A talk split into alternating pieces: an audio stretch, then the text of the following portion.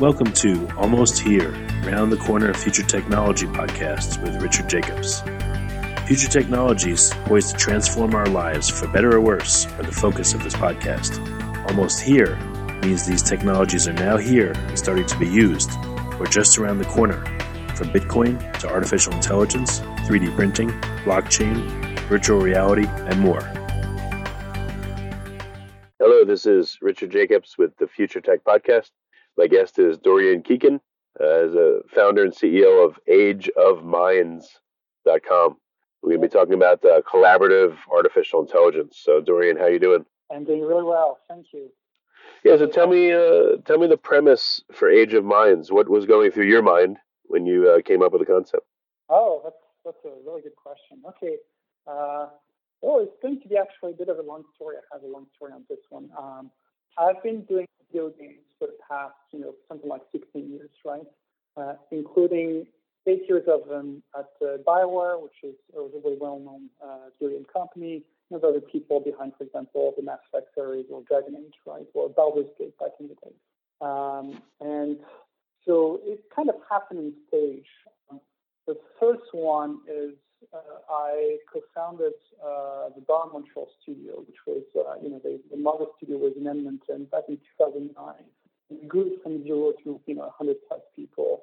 I really, really enjoyed doing that. Uh, that's kind of the moment where I realized that, well, maybe entrepreneurship is my thing, actually. Um, and uh, another thing happened in parallel is I had uh, one of my really good friends uh, who used to work in the AI industry, uh, and later he'll be going into the industry uh, back about also a decade ago, and he was, you know, working on advanced semiotics. And back then, we were already talking about how much, you know, uh, video games and AI have to bring to each other.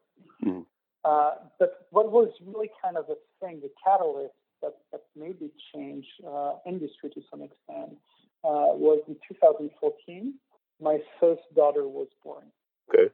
And suddenly, I I didn't care very much about shipping the next game of the year or even selling, you know, uh, really good games. I mean, I, I was working on games like Mass Effect 2, back then. You know, there'll be people killing to to get it to my position like I had, and it was super comfortable. It's just like I didn't see how this would impact the life of my daughters, which kind of became really my big party in life. You know, I had kind of a sort of parent moment. Uh, and uh, and for a greater purpose to some extent.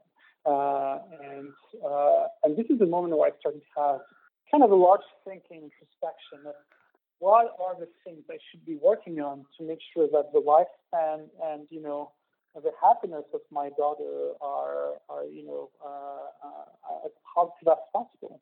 Um, and you know, obviously, outside being a good parent, which is very important, uh, I came to a following conclusion: is I saw five big uh, threats or things that we need to work on uh, as a humanity. The first one was AI ethics, and I think you can already start to see the link to the company I'm doing. Okay. Um, the second one is energy. So energy can be explained in a very uh, simplest way: is uh, we're consuming more energy than uh, what the Earth can provide. Uh, uh, and we need to solve that. Otherwise, we'll have big trouble. Uh, you have obviously other people working on this, like, you know, um, that is a good example, obviously. Uh, uh, solar will gain us time. Uh, long term, we need to harness.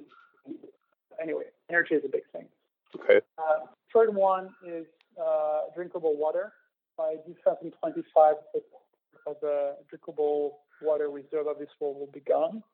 Uh, by early 22nd century, everything will be gone, and humans do not fare really well without drinkable water.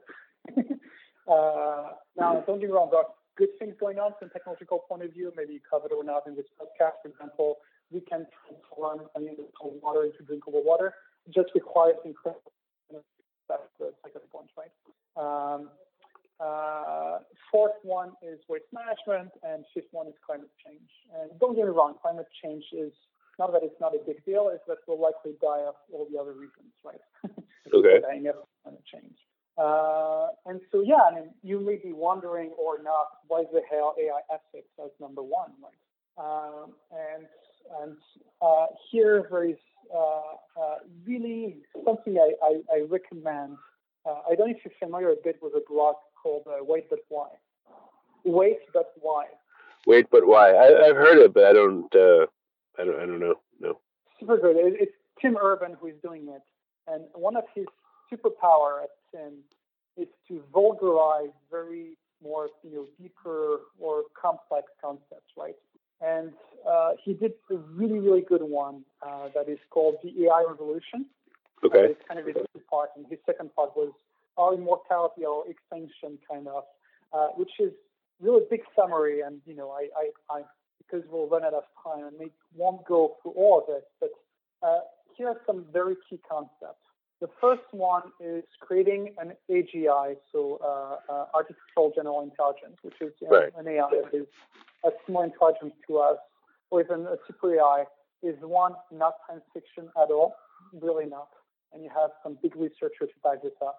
The second thing is it may or may not happen during my lifetime, but it is very, very likely to happen during my daughter's lifetime, right? Mm. And by the moment you reach AGI and very quickly beyond, uh, the impact this is going to have on humanity is not a slim one, right? And uh, it's, it's, it's very likely from a, a prediction it will uh, either help us really reach kind of more utopia or heavily advanced type of society, or it may lead to our extinction, right? Right. So, so the possibility of this having a neutral impact but extremely slim, right? So okay. And, uh, and so that's why it is on number one. Is in many ways you can see it as it will heavily help us solve all the other problems. It will make all the other problems irrelevant. That's the ethical challenges, you know, in the next so time scale, the 10 years time scale. So it's just increase. I mean, when you think about it, it's very first time that we created kind of uh, uh, another advanced form of intelligence, right? And that is rapidly growing. Uh, and when you see how computing power with uh, just you know quantum computing coming soon, as well as uh, you know the, the, the, ability to do cloud computing, we're going to exceed our biological limit extremely quickly, right? And obviously, machine learning was just at the very beginning. Um, you know, supervised learning is a little simplistic, but uh, when you see some of the potential behind reinforcement learning, which is what we're in, and then survival learning, so later on technique, I mean, it's, it's it's growing extremely fast. Um, so all in all, I'm working in AI, and I decided kind of back then, it was back in 2016, okay, that's that's the space I need to be in. I, I need to do something. I need, to, even if it's a little bit, try to nudge a bit humanity towards a good direction, right? And right. kind of for the sake of my dogs. And my my conclusion, and you know, this is always heavily debatable, of course, is that within the AI sphere, you have obviously a lot of uh, uh, current day challenges like you know uh, biases, you know, this one, or explainability of machine learning is another one, uh, and kind of bit more midterm kind of direction. You have the concentration of power, will be brain power, will be data, and things like that. Uh, uh, and but the longer term one, the key question I was trying to answer is really what is the sort of relationship we want to have as humanity towards AGI or beyond, right? Right. And uh, when you think a bit about that problem, uh, you could almost separate it into kind of uh, uh three big set of scenarios, right? Uh, and you know, you may base yourself on science fiction, but also kind of the different writing that has been done. The first one is basically that, well, the relationship is humans are in control, right? We're making sure that basically AI is not steering out of a way that can harm us, right? Right. Uh, when you think of Asimov with the robotic laws, for example, uh, is, is, is very much. Oh, Isaac Asimov, yeah. Yeah, and you have many things that way.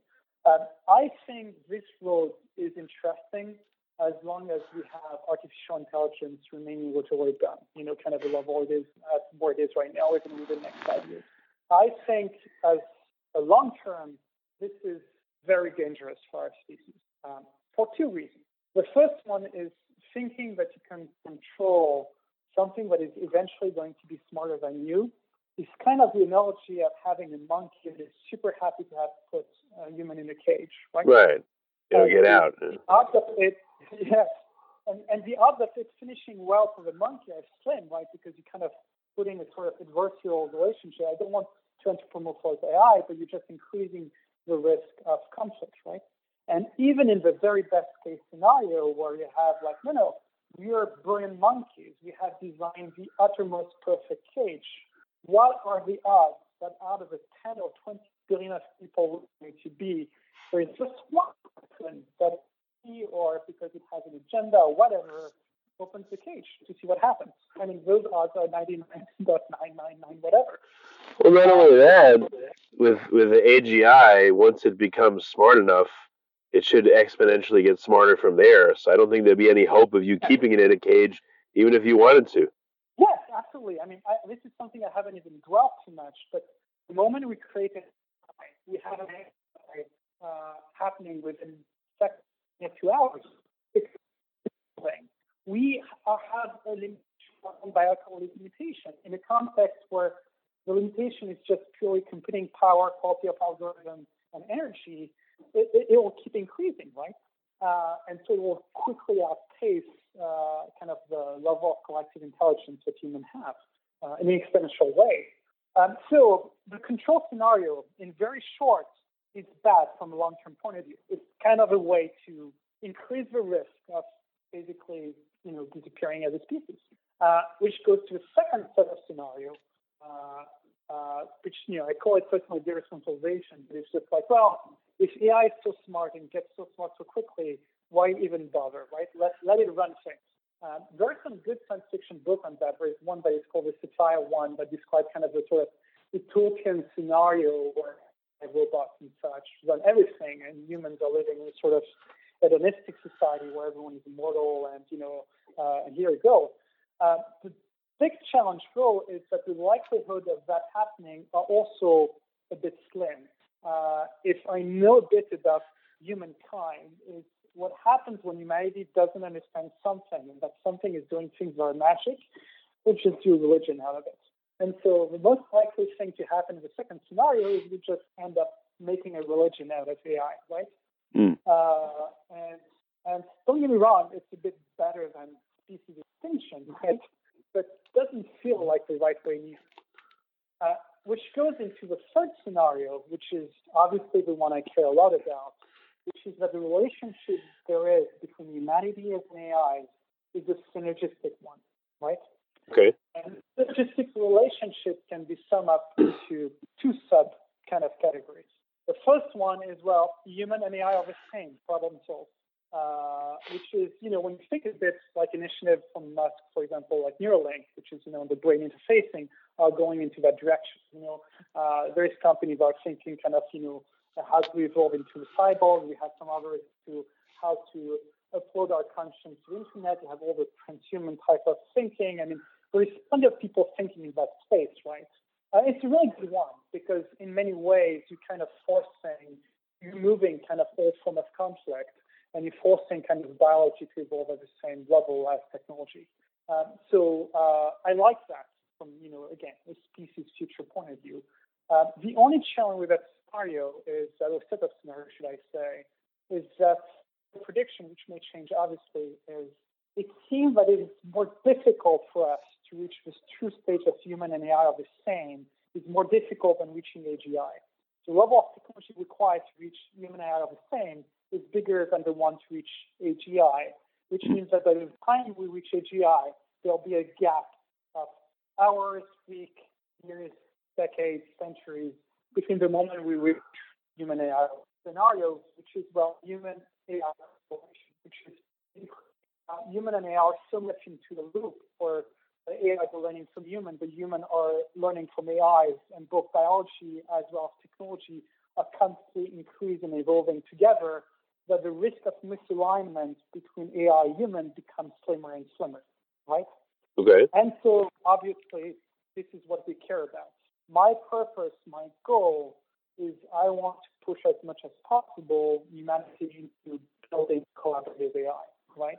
In the short term, because I believe a lot into uh, human augmentation rather than human replacement, as a general direction, right, from many point of view, from an economic point of view, from a species point of view. And long term, I see that as a way to heavily reduce the risk of misalignment, right? Mm. Okay. Uh, and and so at that point, you're like, well, okay, all is amazing from a theory point of view, but how the hell are you going to do that, right? Um, and uh, so if you look a bit at to uh, modern machine learning, uh, it's really based into three key components, right? Uh, the first one is computing power. Uh, the second one is algorithm, and the third one is training, right? Uh, so obviously computing power with many interesting things happening with quantum computing. It's also a domain that is heavily dominated and have Amazon right now, you know, uh, major research. It's also a big domain of academics right now. And a lot of startups of companies get created on the third one, which is the training one. This is wherever it's a massive amount of points, right? Okay. Uh, and within within training, I mean, uh, again, I, I, imagine people listening to podcasts are a bit familiar with uh, with what is going on in training, but you have obviously multiple training techniques, right? Uh, the first one, which is the most common one today, is supervised learning, and more probably supervised labeling learning, right?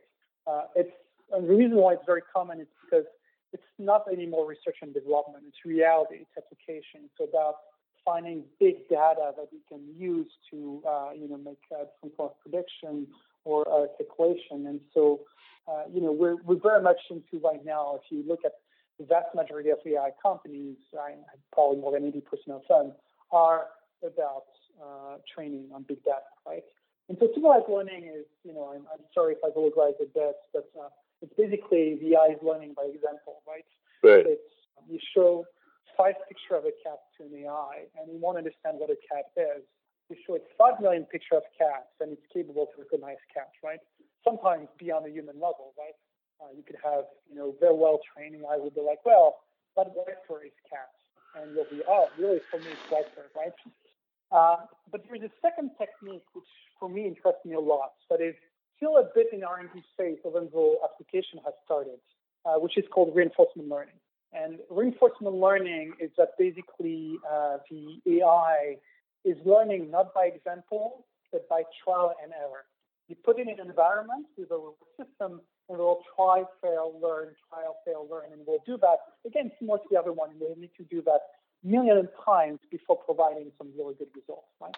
Mm.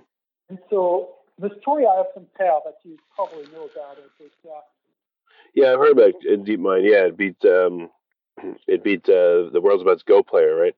Yes, yes, and uh, absolutely. That was back in 2015. But what was interesting is the model they had in 2015, they did a new version that is called AlphaGo Zero.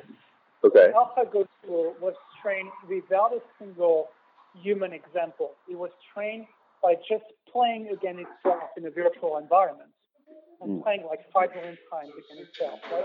Right. That version it beats the previous version a hundred to zero. Wow. Uh, and and and when you talk to people who are professional Go players, they're like, the version of 2016 was really, really good human player the version of 2017 is absolutely alien. It does things that you don't understand, and with extraordinary results, right? Mm-hmm. So that's the state of the art we can reinforcement learning. But a bit the potential of reinforcement learning compared to supervised learning, right? Right. And this is what interests us a lot because the best environments trained on reinforcement learning today are video games. What would what would you call um, AlphaGo Zero? Is that uh, reinforcement learning, or what is that? Yeah, it's reinforcement learning because it was playing against itself in an environment with a reward system. Okay. Uh, and so what you see today is that you know Microsoft Patricia uh, is very much games because these games provide that environment where an AI can train, fail, and try again and do reinforcement learning. Right. But but today's applications are slim in the sense that uh, you basically training an AI to be really good at a video game, and so the end result is you have an AI that is really good at playing video games. That's awesome, but that's not how you're going to have you know more bigger societal impact, right? And so our premise uh, as a company is what happens if you build specifically a video game uh, to be for AI training purposes. So right from the get-go, the video game is basically built to specifically train AIs on reinforcement learning and to train them on concepts that can be generalized outside video games. Hmm. And this is where it gets really, really interesting. Okay. Um, one of the big things that we realize is that, and that goes back to collaboration, is that if you want to train an AI to collaborate with humans, you don't have any ways with data today. Right? It's not the data to talk with Siri or Alexa, whatever, will be good enough for you to be able to train to the next steps. Right. It's also not current video games that will be able to help you because the relationship you have with AIs and games is so primitive that you cannot use that as a training ground. So what we're doing is we're actually building two things. We're building, on one hand, a video game that is about human AI collaboration, which is absolutely new genre of game. And we basically use that as a training ground to be able to train collaborative AIs, right? We don't need to sell the game to millions and millions of users. We need to have at least 10,000 regular users per month to be able to start to train some interesting models. In parallel, many ways similar to what OpenAI Gym has been doing, is we're building a platform for reinforcement learning with human training, which is basically a platform for researchers, for people doing AI development to connect with basically uh, our games and so that it becomes kind of a large training ground, right? Right. And our first game is obviously the first step of that platform, but we'll be doing more and more, uh, you know, as we want to enlarge what we can uh, do from a collaboration point of view. And so what we train on is on very specific uh, uh, uh aspects of human AI collaboration. So our long-term goal within five to 10 years is to become the standard for human to AI collaboration based on reinforcement learning. So, what needs to happen in order for humans and AIs to collaborate? What does it look like? What's a model for it? So, so, so if you, I'm going to enter a bit into a, a, a video game uh, theory, right? Uh, for human and AI to collaborate, you need to have the following dynamics. You need to have the AI do things that are impossible for the human. So the human is incentivized to collaborate with the AI. And reversely, you need to have the human do things that are impossible for the AI to do in order for the AI to be incentivized to collaborate with the human, right? Mm, okay. And so what that means is uh, you'll have the AI will be doing things that are already superhuman today, which is think patterns in very large amount of data, statistical analysis, or massive uh, multitasking, for example, uh, which humans, you know, are not really good uh, at doing. Reversely, what the human will be doing is a certain form of intuitive strategy, but more importantly, anything that touches human to human relationships. So think of it as bluff, mind games, uh, breaking, building alliances. These are general notions that uh, most of the ML today is extremely is incapable to do and will be probably in another five years, right? And so you're putting a situation where both the human and the AI are, are respectively need each other. And this is when we start to collect interaction and data and basically start to train, uh, uh, you know, your AI model. Okay. so uh, I don't know how familiar you are. Are you a bit familiar with video game in general, or? Um, yeah, uh, I've played a lot of video games. Yep, definitely. So, so let me take an example of a, a, very famous and common video game to try to explain a bit what would that mean, right? Uh, take StarCraft.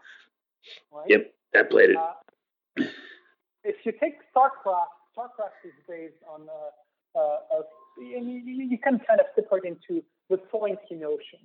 You have a component of strategy, you have a component of tactics, you have a component of micromanaging units, right. and you have a component of right.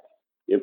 The very vast majority of humans are usually good at doing right within those components. So, for example, you could be a player who is really good at the high level strategy and managing your base and you're kind of devolving most of your cognitive resource to it. And you know, you really know managing your base and then you select all your units and you tell them, hey, you go fighting, right? Or in the opposite, you're a very kind of skirmish type of player, really good at developing tactics and different skirmishes.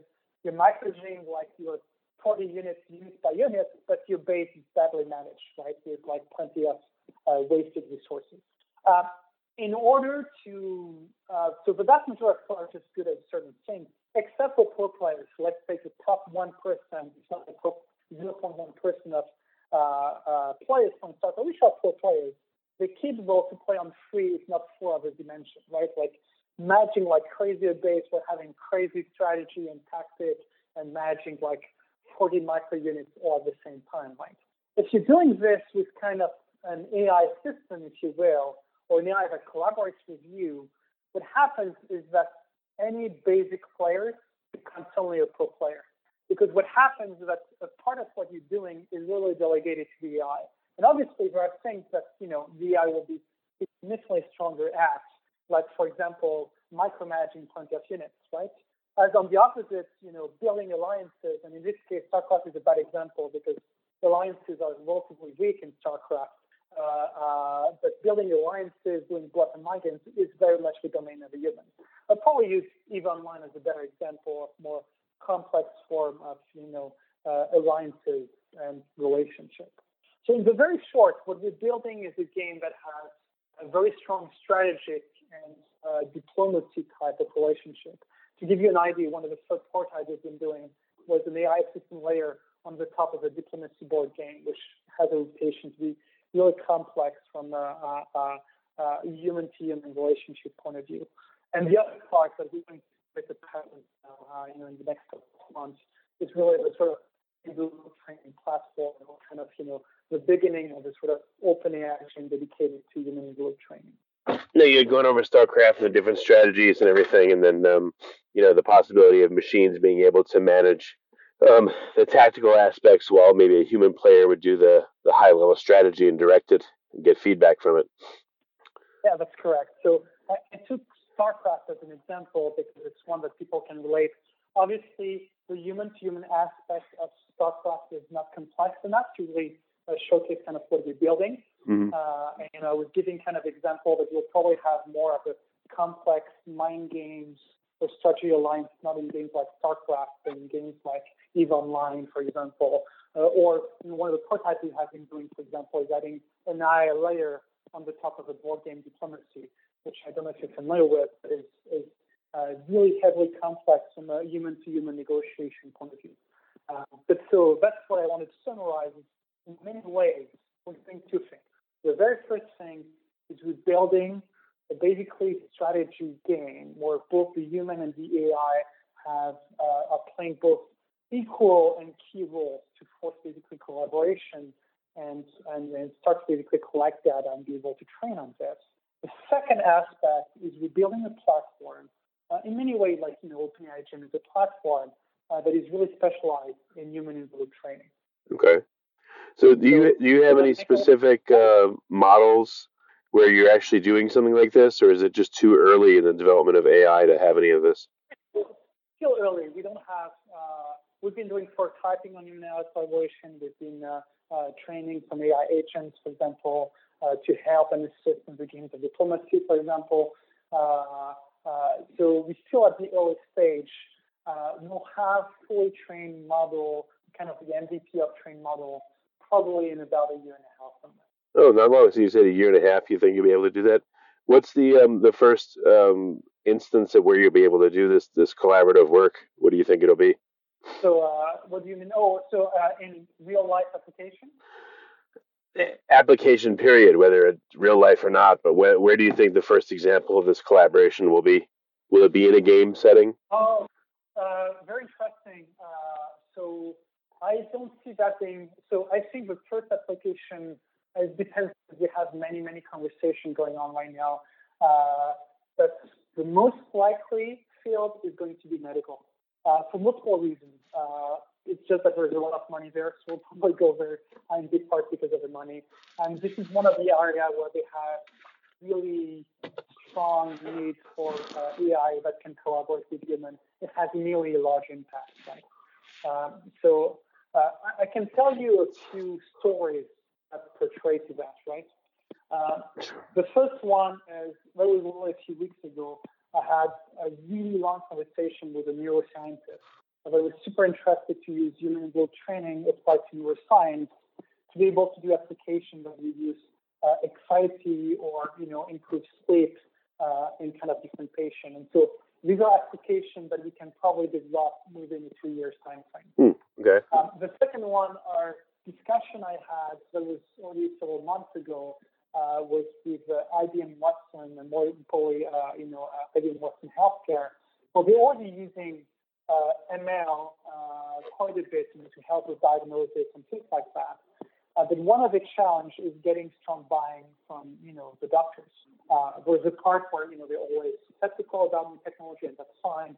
But there is another very realistic part, which is that uh, uh, uh, doctors have very different needs, I would say. Like an ER doctor is looking at information and all of this in a very different way than a research doctor, for example. And the AIs today are not really capable to I would say, to, to personalize themselves, how they communicate, how they interact with its conductors. So one of the things we've been talking is about dynamic interfaces that will adapt basically to each of the different doctors based on, you know, are they looking for precise information? Or are they looking for concise information? Right. Are they people who are for more visual, that have more audio elements? And it doesn't really matter that, you know, uh, I'm a visual person, and it doesn't matter if I'm a doctor, if I'm a businessman, or a video game player, I'll still remain a visual person, right? So these are things that you can pre-train easily within a, a video game concept where you have a dynamic interface that adapts to every player, and then we can use that as a pre-training element uh, for dynamic UI uh, directly by for medical, for example. And obviously, you know, application doesn't stop at all with medical.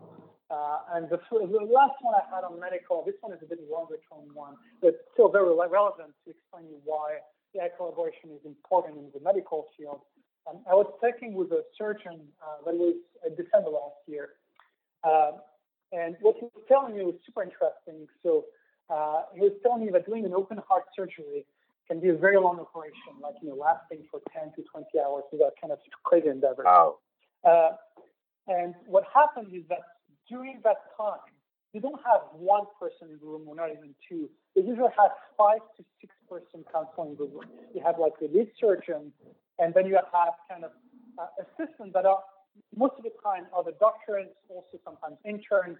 The reason why is there's so many things that can go wrong that you need to have all that support system, right? And so you'll have one person who is, I don't know, monitoring, for example, the heart of the patient, while the other person is monitoring the uh, uh, yeah, the, the kidneys, uh, yeah. yeah, exactly, exactly, exactly. Uh, and all of that while having, you know, the surgeon is just, you know, focused on, I don't know, opening the skin, for example, right? Uh, and so what he was telling me was super interesting was like, today we already have models uh, that basically provide better monitoring than a human. Think of it heartbeat monitoring, right? Why mm. having a human can have ML slice that and have single flow better? And the reason why they cannot apply it, and the reason why still need to have five to six person in the room, is because the body AI is not capable to collaborate with anyone, right? Right. And you cannot have kind of your AI just beeping whatever the heartbeat is or telling you some information while you have someone who's just focused on opening the skin. Like, you need to understand the context but now is not a good time to interrupt. Mm, or right. information is not relevant to what they need and things like that. And so these are some of the premises of collaboration. We call uh, content training or participation of information training. And similar things, these are things we can pre-train to basically pre-graded simulation, right? If you're teaching basically an AI to not interrupt its main player while doing a dark separation, using reinforcement learning as a reward system, then you can pre-apply that model after that with the medical field, right? Right. And so to understand a bit what we're doing, I didn't talk too much about that, is we're in many ways, what we do is what we call this pre-training, right? If you take uh, autonomous car today, right? A vast majority of autonomous cars are pre-trained in simulation. Actually, uh, one that is very well known is Deep Drive from OpenAI, which is kind of a modified version of GTA 5. They pre-train in video games or simulation, whatever you want to call it. Yeah. And once they have that training, then they full train into reality with the sensor and things like that. So that's how they further training. In many ways, this is what we do. The pre-training is done in simulation in order to basically grasp all these sort of notions. And then after that, the further training of specific medical data and the specific context related to mental science is kind of the full training aspect, which is the second element. All right. Well, we we're um we're trying to. I mean, we're running out of time and stuff, but I want to give people uh, again a recap of what you're doing. I understand you're trying to develop models to help humans and, and AIs collaborate. It sounds like we're going to need. Uh, do you have any recommendations on some resources for people that are listening, uh, where they can learn more about this? Is it just your website, or are there other resources you recommend? And you know, the last question I want to ask you. Yeah, tell me about some resources we can have for people to help them understand better. So, so we have very, very poor resources on the website point of view. We're still very early on, so our website doesn't have much information, sadly. Uh, this also is kind of still a lot of it in research and development, so we're only starting to see papers appearing now and then. Uh, I'm trying to think what will be the best resources. And obviously, you have a lot of, um, you can learn quite a bit about reinforcement learning. Uh, there's been many papers published, probably you know, uh, by groups like OpenAI, uh, DeepMind. Uh, you know, uh, I know a few researchers that have published on, you know, how to optimize trust, for example, like Jacob Crandall, uh, you know, or Curtin Learning. Uh, I think there's a paper published by uh, Matthew Taylor. So there's quite a few resources that you go at. Uh, human in the loop training is still very much in the infancy, so there isn't that much resources on the web, sadly. Um, and to go back to kind of more of a greater purpose and what I was mentioning about how AI is evolving, things like that. Yeah, I would heavily recommend the evaluation from uh, Tim Urban on Wait to kind of understand kind of why is AI ethics so important for now for our species. Okay. Well, very good. So, um, you know, I appreciate you talking to me about this. It sounds like, you know, we're not there just yet, but there's a big need for it and it's coming soon.